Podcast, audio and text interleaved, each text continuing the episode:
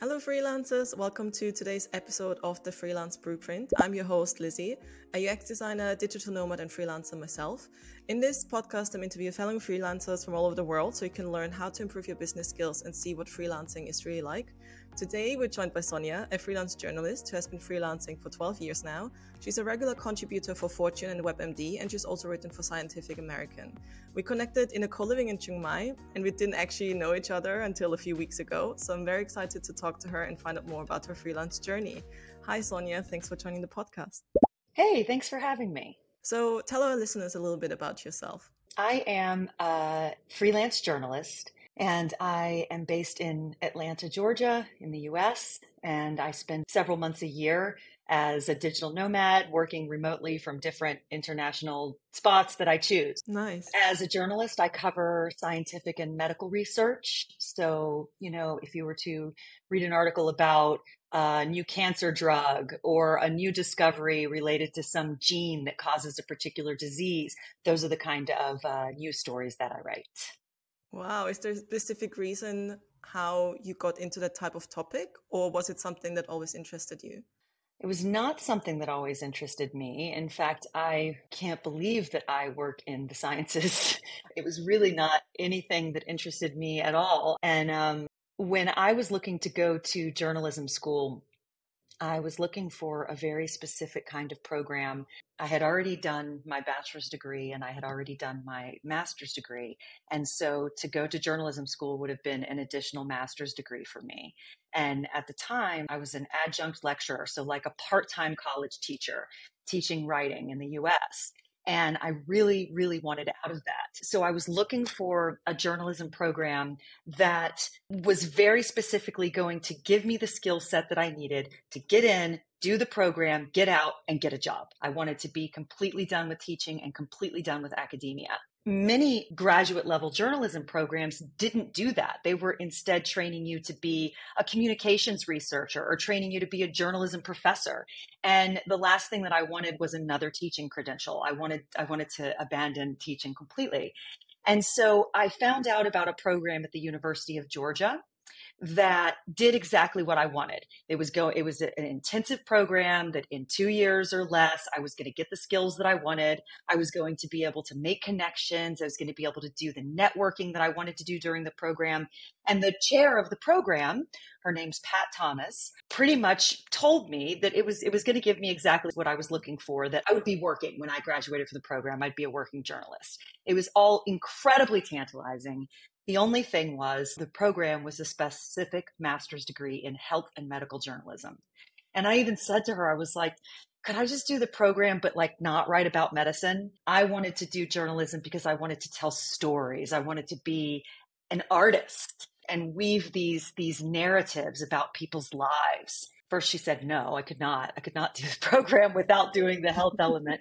But she said to me, every story is a health story. And she really convinced me that the stories that I would come across in health journalism were really stories worth telling, that they were going to have these interesting human narratives, and it really was going to be the kinds of stories that I was really craving to tell. So I mulled it over for some time. I went back to her and I decided that, that yes, I would I would do it. With trepidation, I applied and got accepted the program. And um, I absolutely loved it from the very first day. And I felt like an anthropologist. I felt like a storyteller. It was scratching every creative itch that I had. And I, I absolutely was hooked. And I have been doing it ever since. And really, when I think back to who I thought I was in high school and who I thought I was in college before journalism school, I never would have thought I was a science person. I really feel that I am now and recognize myself in that way.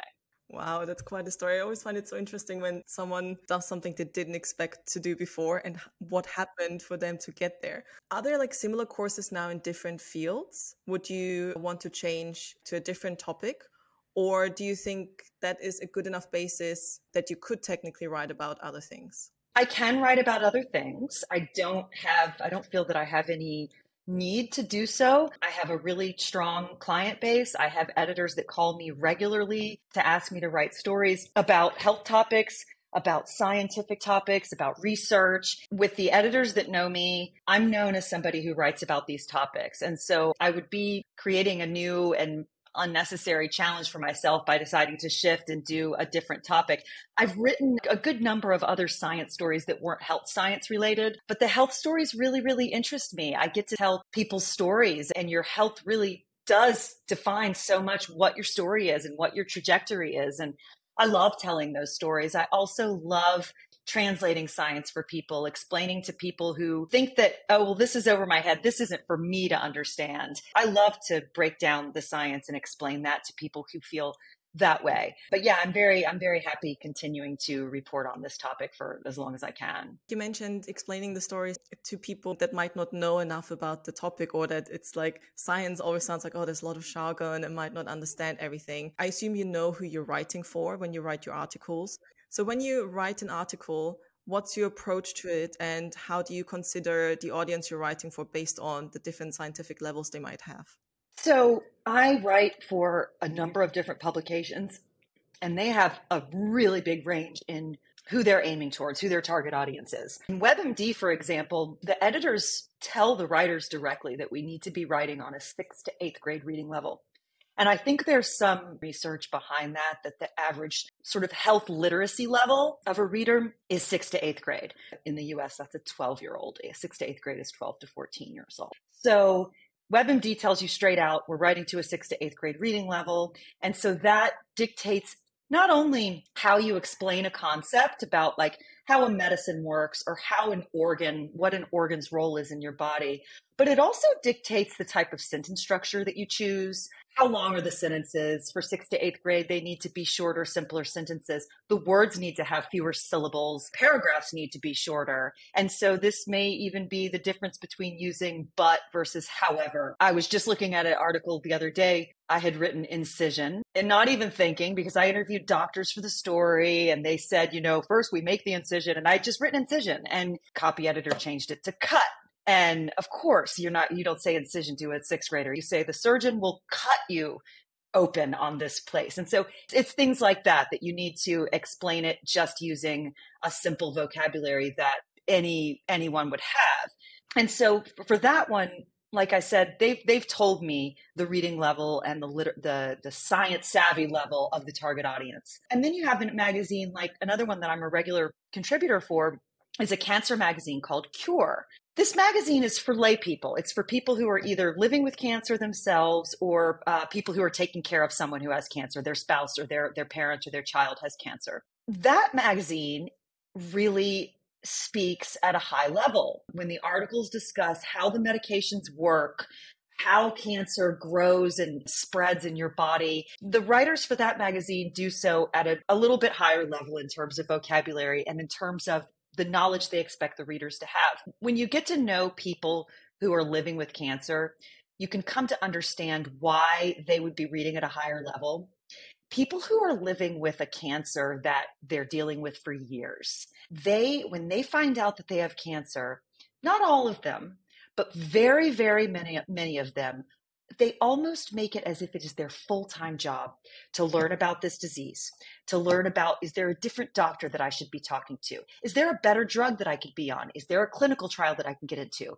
And so for that particular magazine, I interview patients for every single story. There's always two patients and three doctors in every single story. And the patients that I speak to are so incredibly well versed in cancer treatment, what's currently available, what's in clinical trials, what kind of treatments are coming down the pipeline, which hospitals and cancer centers are good for which kinds of cancers. These people fly all across the US to get their care at different cancer centers than the one that's nearby them because they found out that this doctor was the one who was best at this particular cancer. I mean, they become experts, they and their spouses. It, it just becomes their full-time job. They really become like researchers. And so it makes sense to me that this magazine needs to speak to somebody who has has achieved that level of knowledge. And so if i were to write about a brand new cancer drug for that magazine it would sound so much higher level than if i wrote the exact same information on the exact same drug for WebMD because the audiences are just two types of readers. And then there's yet a third type of reader that I write for. I write for some magazines that are only for healthcare providers. I write for one magazine that's called Pharmacy Today, and many pharmacists in the United States subscribe to this magazine. And so for that one, I may write about let's take the cancer drug example. I may write about the same new cancer drug for that magazine, but the news story is packaged to deliver the information that a pharmacist wants to have about that. How does the drug work? What do I need to explain to patients who come into the pharmacy to pick up prescriptions? What do I need to explain to them about this new drug?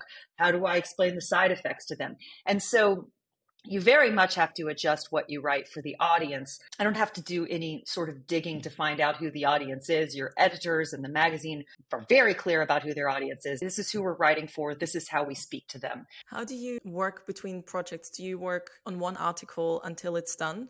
Or do you have several articles that you work on simultaneously and then you have to like context switch also between the different tonalities that you have? The second thing that you said. I'm constantly working on multiple things at a time. There wouldn't be a way to really make a good living at it if I saw one thing all the way through before I started on another thing. There are things on my calendar that are due in a few days. And then there are things that are due the next week. And then there are things that are due a month from now and they're all in various stages of, of progress. The, the ones that are that have deadline further out, it's usually because they're bigger, longer pieces, and they require more interviews. They require more time to actually sit and write the story. And so when I get a, a story assignment, the way that I handle it on my calendar is that I look at how many days it's going to take to actually sit down and write the story after all the interviews are complete, after I've done all the research how many days do I need to block off just to write it? And in an ideal world, those days are truly just blocked off. I don't have to do phone calls for other stories. I don't have to do research for other stories on those days. That's not always possible because I'm re- I'm interviewing doctors and scientists and I'm also interviewing sick people. And so I really need to be available to talk to them whenever they're willing to talk to me. But ideal world, I would say, okay, I have this 3000 word article. That's kind of the longest style of article I would write. It's due a month from now. And so I'm going to block off the three days, including the due date, to write that story. And so I need all my interviews to be completed two days before that because I send my interviews off to be transcribed. And so now I have three weeks, right? And so as soon as I get the assignment, I start doing the outreach to all the scientists doctors and patients that I need to interview for that story. And I ask them if they could schedule a 30 minute phone call with me for any time by close of business on this day, that, that end of that three week mark. And so then, as soon as the interview is over, send the file off to the transcriptionist and it's back in two days. And by that three day writing block that I've set off, I have all my transcriptions and I can do all my writing. Now, while that's happening, that that was five phone calls that took place in that time and some research that I had to do to prepare for the phone calls. Those that didn't by any means fill up three weeks of my time. And so during those three weeks that I was doing the interviews and the research for that article, I also had other articles in progress that might have required less work, maybe a 600 word article that required two 10 minute phone calls. But I did the same thing. I said, well, for the 600 word article, I need to block off just maybe a day to actually sit down and write it. And so I need the interviews to be done by this day. And I need to start contacting the, the researchers who I'll interview by this day. So it's all overlap and it's all sort of a constantly rolling schedule. And for me, it makes total sense and it's perfectly simple and easy to navigate. But when I tell other people about this, they're like, oh, you just made my head spin. I could never do that. Did it always come easy to you, or did you have to find a system that works for you? Because, like, even when you explained to me having to consider all of these things working parallel, but then at the same time, it must also be mentally quite exhausting when you know you talk to someone who's sick. Maybe they have like like cancer is not a nice like not no disease is nice, but like sure. especially when it's it's like emotionally it can be very you know this person might die or like i mean we all will eventually yeah but not necessarily like before the story's published right has it always been easier did you have to find your own system to manage all of that and how do you manage the emotions around writing all of those articles. Right. Right right. Okay so it's a, a, a two two part question right? So the managing it in terms of the time stuff and i have to talk to these people by this day and write this while i'm talking to these other people for their story that came naturally to me. I don't know why. It's a lot like my mom is. Like i think that it's just kind of like in the genes. I am a multitasker. I have good time management skills. I'm kind of efficient. I definitely see inefficiencies. Like when I'm here, I'm in Thailand and I'm working from here because I want to finish my workday and get out and like go visit a Buddhist temple or go up to the mountains. I find that I am so much more efficient. I'm like, get it done and get out of here. And I'm like, hmm, how come I'm not getting getting out of the house by two o'clock every day. And so I have inefficiencies, but yes, I, I, I think I have a natural ability to time manage and to multitask. Multitasking that just having multiple projects going on at the same time. But like this, for example, is my calendar. And so the yellow, anything that's yellow, it's due. I have to give I have to give something to somebody that day. And so I start to, and I always do it on paper because I feel like I'm a little bit more responsive to actual seeing paper. So my calendar is always out on my desk in front of me. And every day when I sit down at my desk, I see, okay, there's nothing yellow today. There's a yellow highlight coming up a few days from now. And it kind of triggers a little, a little quickening of the blood pressure if I look at my calendar and there's a yellow highlight today. So there's that. And then you can also see there's like crossed lines and pencil, those are the days that are just for writing. And so technically I'm not supposed to schedule any phone calls on on those days because I don't want to start writing and then stop and need to prepare for a phone call and get on the phone with someone because I find a major time loss is the time you spend shifting gears mentally. An ideal world, I could just work on one project all the way. Really, the ideal would be if I had days that were only phone calls, days that were only writing, and days that were only reading, because that stopping one thing and in your brain going to the other, it takes time. Sometimes it's valuable because my brain gets tired of doing that one thing and I wish I could just stop writing and and take a phone call or read a read a something that I need to read. Yes, the time management comes a bit easily to me talking to people, the emotional aspect of talking to people, especially people who are sick or people whose family members are sick, it's not, I don't think it's as hard as, as it might sound. For one reason, because the people who are speaking to me for my articles, they are doing so voluntarily. One common way I find people who have metastatic cancer who I interview is through the doctors I interview. So let's say that I did an article on a brand new drug and I interviewed the doctor who ran the clinical trial that proved that that drug worked. So after I talked to him or her about how the drug works and the results of the clinical trial, the last thing that I ask on the call is Do you by any chance have a patient who's doing really well on this drug, somebody who would really enjoy sharing their story with others with cancer as a way to help those people? A lot of times the doctor will say, I have just the person this process of interviewing people about their health stories, these people sort of self select. And somebody who is feeling really sick or feeling really down in the dumps and doesn't want to talk about how they're doing with their cancer treatment, I don't encounter those, those stories as much. And so as a result, you may hear from a lot of patients who have a really sunny outlook because those are the ones that are going to be willing to sit on the phone with a journalist and tell their whole health story. Another thing that I think makes the calls easier is that I've gotten the impression with some of the patients that I interview that it's very, maybe very therapeutic for them or very soothing for them to talk to someone about it. Maybe they have talked enough to all their family and friends. Maybe they um, don't feel comfortable telling their family and friends just how serious their disease is. In fact, I had a patient I interviewed once, and she told me at the beginning of the call, you know, I was diagnosed in this year, I had stage four. And she said, Oh, by the way, I never told my children it was stage four. I told them it was stage three. And she said, so don't, don't print what stage it was.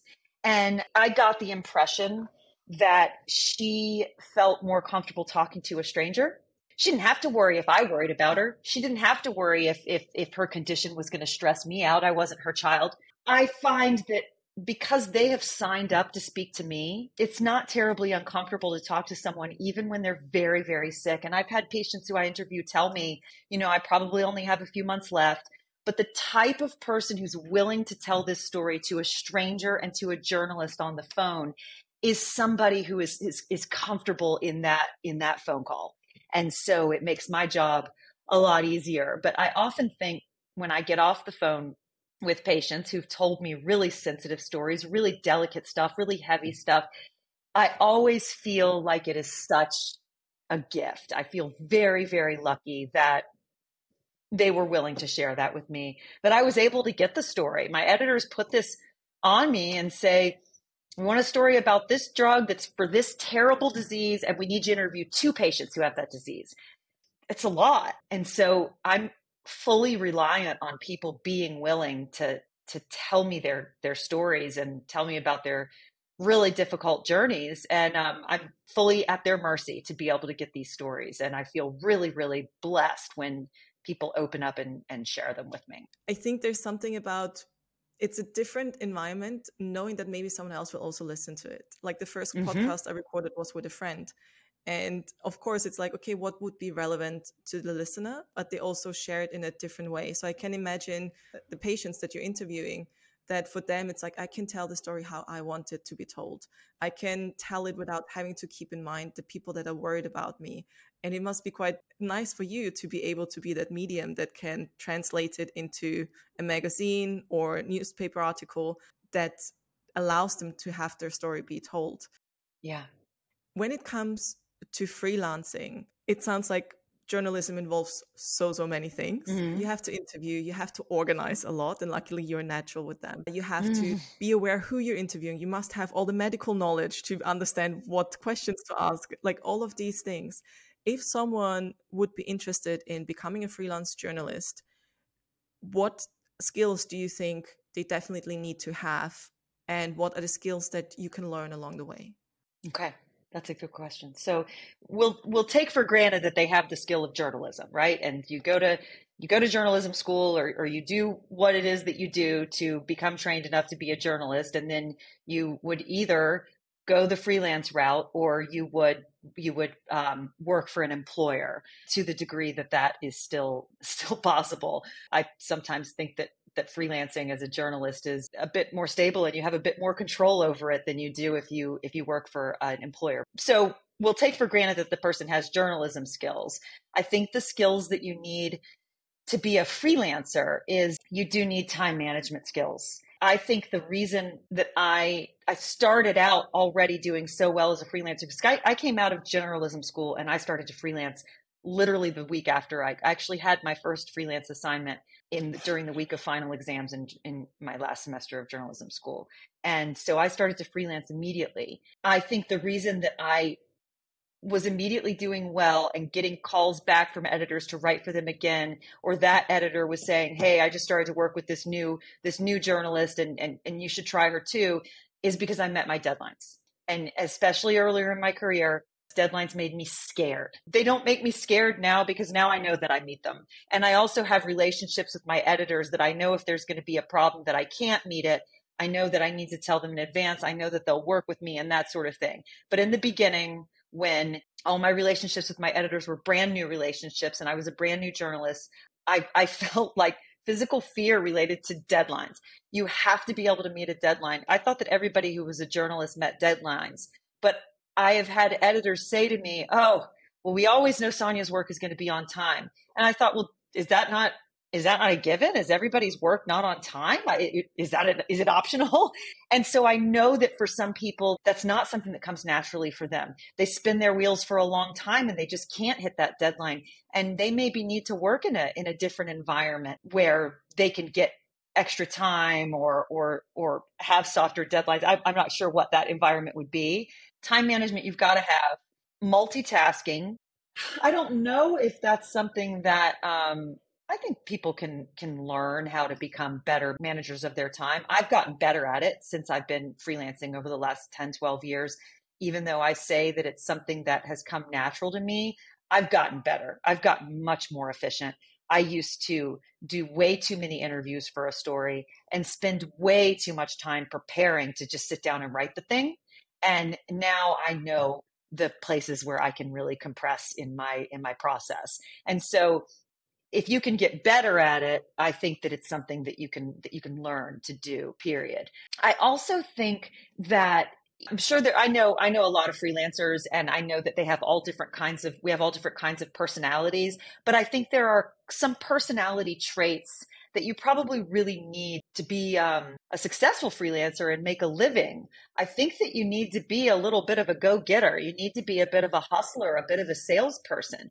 And I've had quite a few friends who don't freelance and they may be in in media or writing or in some creative world but they they they work for a fixed employer and they say i could never do what you do or they say things like how do you sleep at night not worried about where your next paycheck is going to come from. This has literally never bothered me. I've lost sleep over all sorts of things. I have not lost sleep over whether or not where where my next assignment is coming from.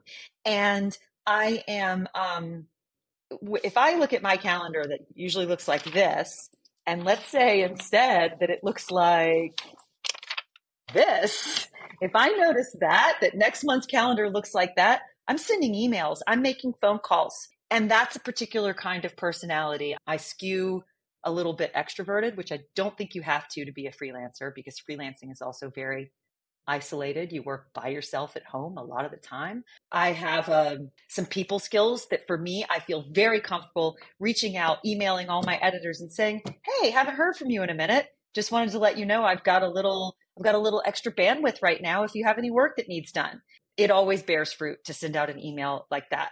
I don't think that that instinct comes naturally for a lot of people. And I also think people don't want that. Some people say, you know, I want to already know what my work is. Hire me, let me come in to your office every day and, and, and sit at my desk. And I know what is expected of me every day. There is already work available for me. And so it's not for everyone. I not only am okay with hustling for work and doing sort of the hunter gatherer aspect of freelancing, I actually really love it. I took a contract job one time where I was four months full time at a desk as the news writer. I was filling in for somebody who was on maternity leave and they needed a daily staff writer. And so I paused freelancing for four months and went in and, and took this this day job. I really hated it.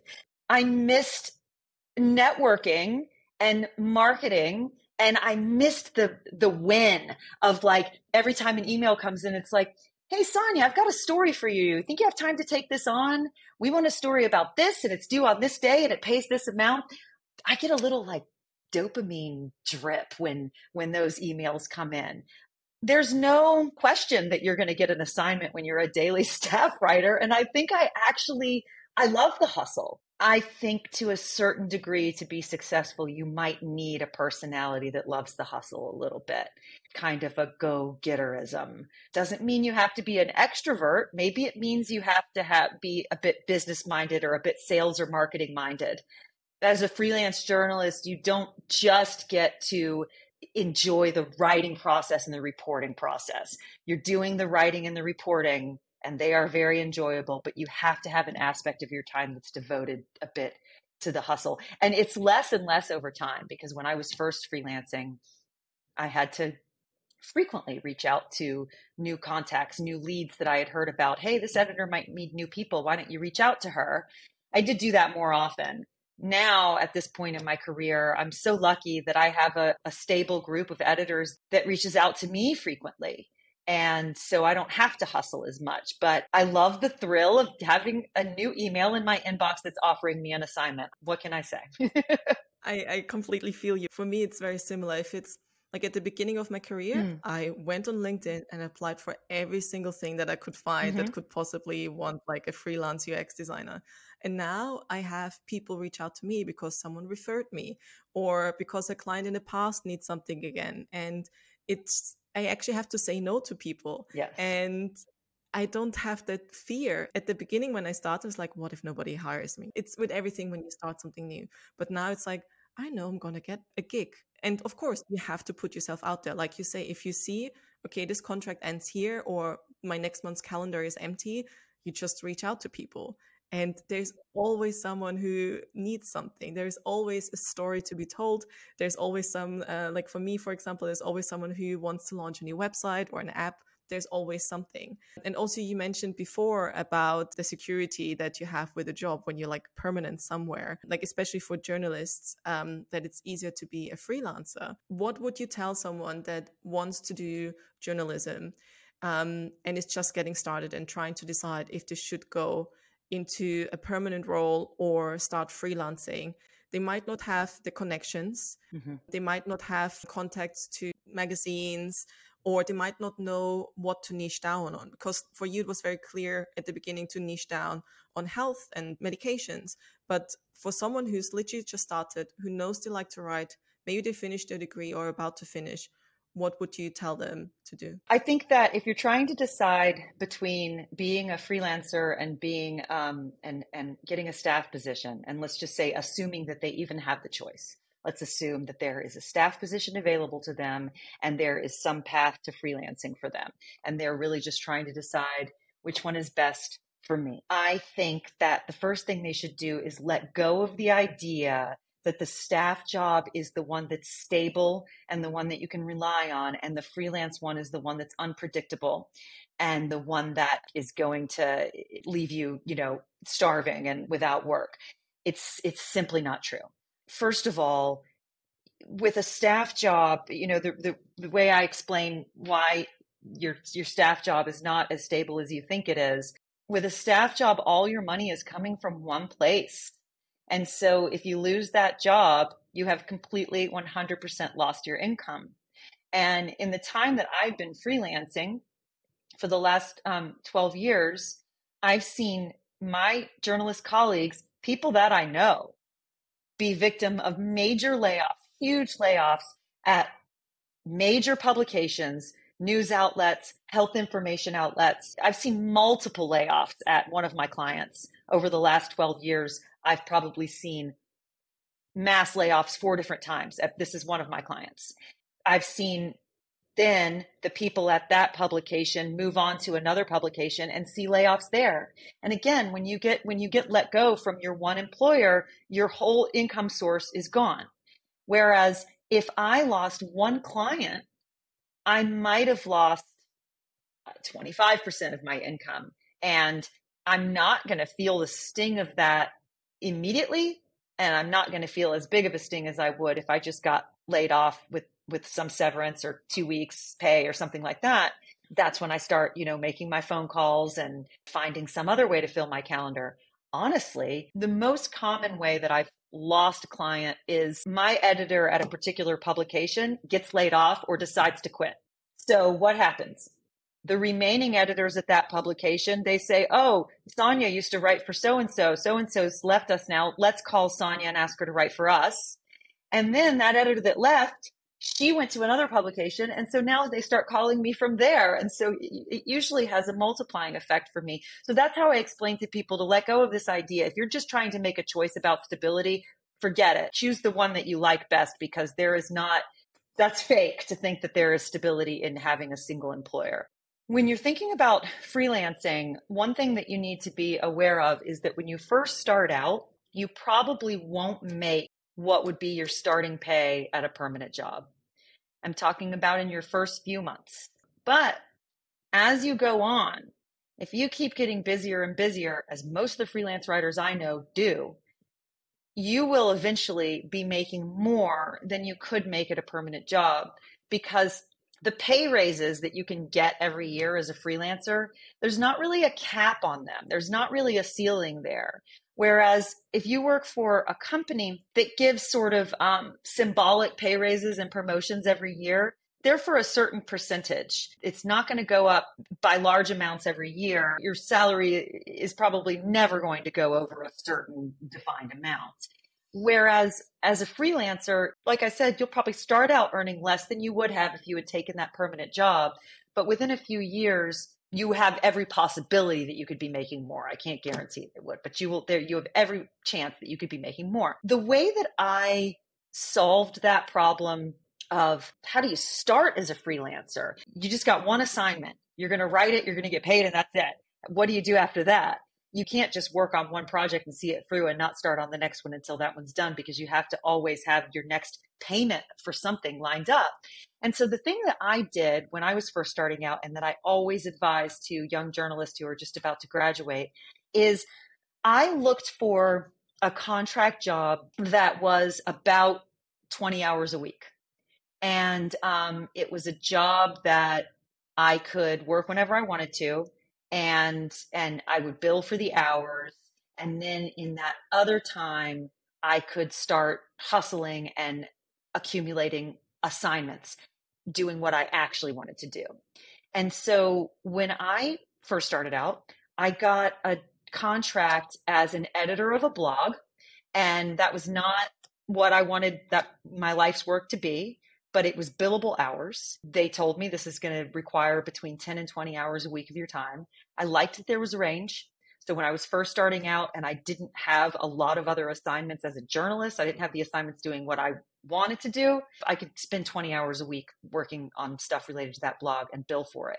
And then as the journalism assignments accumulated, I could pump the brakes a little bit on that blog job. The other thing that I did, I was doing tutoring, SAT tutoring, helping American high school kids prepare for the college entrance exams. Same thing. I could take on as many or, or, as few hours as I wanted. I was working for a place that offered SAT prep courses, and I would tell the woman who ran the program, I can do, I'm available for 10 hours a week. And then as the freelancing started to get better, I said, you know what, I'm available for five hours a week. I'm available for one night a week. Those jobs are, they may not be necessarily easy to come by, but you should find something like that that you have a little bit of control over how many or how few hours you work so that you can take care of yourself. You work it along with journalism. And as the journalism assignments build up, you start to taper this down until you can eventually wean yourself off. Let me try to do the math.